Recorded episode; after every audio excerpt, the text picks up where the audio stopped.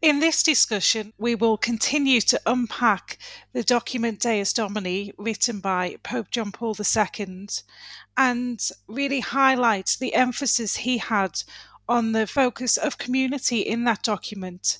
And in particular, he said that those who have received baptism are not saved as individuals alone, but as members of the mystical body, having become part of the people of God. So we will now continue to discuss the importance of being part of the community, which is the people of God. Certainly a very important thing, Natalie, and I'm we're delighted to be joined by Joe Hopkins. So, Joe, would you like to introduce yourself a little bit? Hello, everyone. Uh, so, my name is Joe, and I work for the Diocese of Nottingham as the Director of Adult Formation for Mission. So, uh, I have the responsibility of encouraging and developing evangelization, catechesis, and discipleship across our diocese, which covers quite a vast area, pretty much all of the East Midlands, apart from a bit of North Derbyshire and Nottinghamshire, which belongs to Hallam. So yeah, I've, I've been in the role for just over a year. I've started in August 2020, which is a very interesting time to start a new job focused on renewal as we we're in lockdown and then entering multiple lockdowns after that. But it's been a wonderful learning curve and a great opportunity. Brilliant. We're delighted that you could join us today to talk about this what we would like to sort of talk about in this specific discussion, as Natalie mentioned earlier, is that sort of community aspect and why why we're excited to go back. And as people do start to filter back into mass following the pandemic, especially towards the season of Advent, we're wondering if you could just give us a little a little take on the sort of community aspect and the celebration of the Eucharist. Thank you very much, uh, Elliot. So I really enjoyed looking at this kind of particular part of the uh, document, and I think we can sometimes forget the importance of gathering as a parish family. We can sometimes focus on us ourselves getting to communion, ourselves getting to mass. But the experiences we just had, I'm not sure if uh, either of you've ever uh, gone to mass where it's just you and the priest. I've done that a couple of times, and the you double check yourself on every uh, response. But obviously, at every mass, we're joined by the angels and saints. But that visible body of Christ, I think is really key. For me, growing up as a Catholic and seeing people of different ages, different races, different backgrounds all gathered as a parish family was always inspiring. Always inspiring to see the baby and the elderly person together because I think it's something quite beautiful about that. We all have something to offer. We all have something to bring.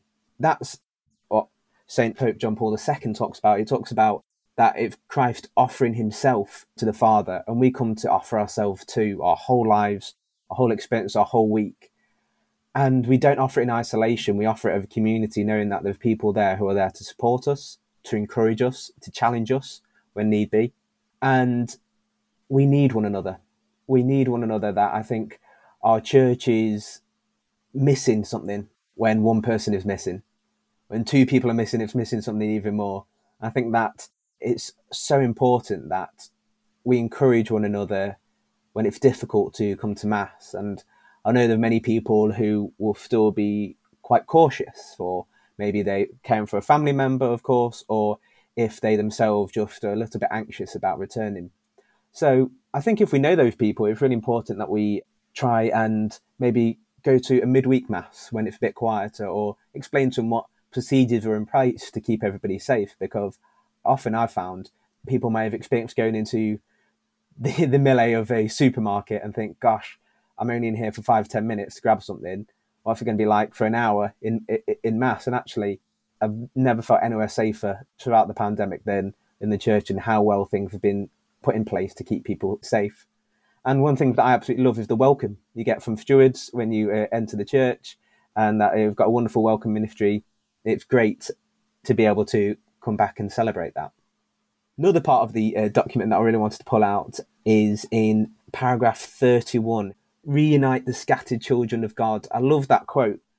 Our history of salvation has been about God founding a people, not a building, not a, an institution of church that supports the gathering of a people, whether it be starting with Adam and Eve with a couple, and then a family with Abraham, and then going further with a nation, and then all nations that Christ opens up for us. And that's still God's plan A and kind of to gather us all together so that we may be united.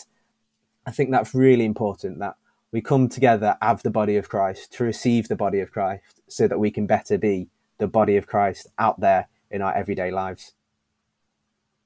No, that's brilliant, Joe. I think you've made some really interesting points there. I I certainly resonate very much with the the idea of diversity within the church building and when you go in you see people of all different backgrounds and ethnicities and I think with such a fractured society at the moment, I think mass is a real place where everyone can come together. And I think one of the main themes that does run through the apostolic letter is that sense of from mass to mission. Whatever happens in the mass, you can translate to mission and then you take it out in your day to day life. And I think that's a really important aspect of as we do sort of filter back, still being careful if we feel comfortable still wearing masks, but it's a really important thing that we go and share with people from all different backgrounds that we necessarily wouldn't encounter in our day to day lives. And I think that's a really interesting point you made, Joe.